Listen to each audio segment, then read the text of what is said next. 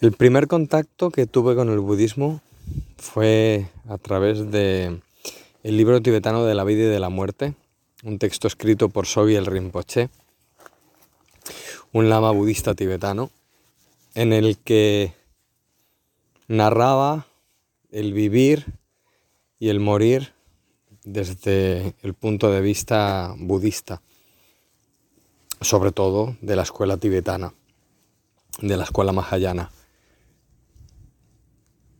Aquello fue como leer lo que siempre había estado esperando.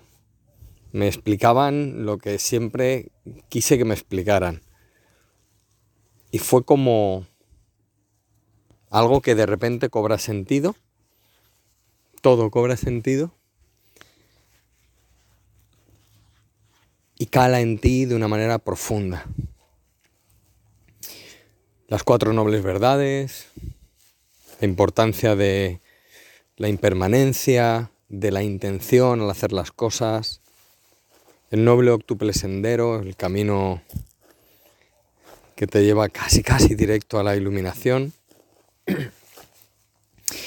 Y de ahí otros textos, el Lamrim y demás, que te abren hacia una miríada de enseñanzas profundas y casi inabarcable.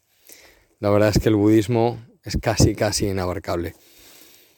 Pero lo más bonito es que en las bases, como en casi todo, en las bases está lo importante. Y esas bases del budismo son las que a uno, eh, o en uno, mejor dicho, echan raíces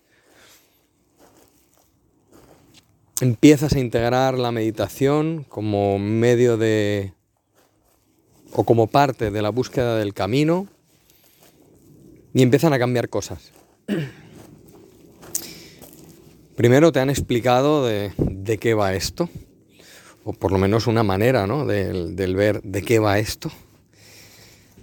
Y luego la práctica de la meditación hace el resto. Empiezas a notar cambios profundos, cambios en tu manera de ser, de pensar, de proceder, de entender a los demás, de entender la vida, de entender las cosas, de entender el mundo.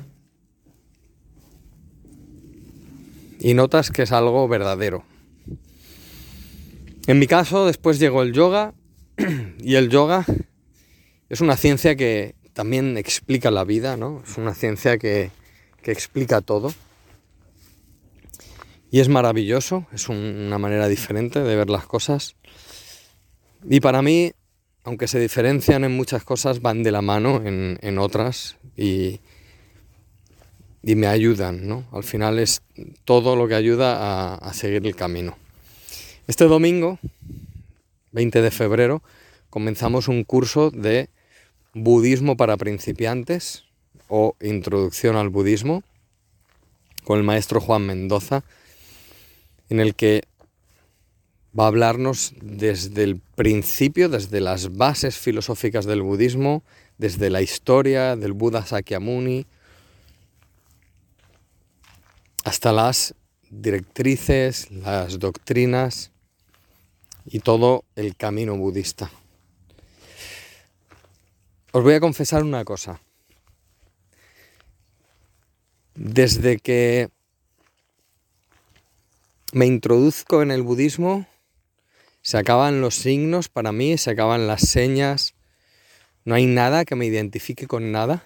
Y me parece muy bonito que eh, la primera identificación del Buda fueran unos pies, ¿no? Unos pies, a veces con, una, con la rueda del Dharma dentro, dibujada de los pies. Y es eso, ¿no? Es, es como poner en marcha la rueda del Dharma, de la enseñanza. Y os confieso algo, todo lo que hago siempre es intentar girar la rueda del Dharma. Es siempre proponer, dar a conocer, seguir, fomentar y hacer crecer las enseñanzas del Señor Buda.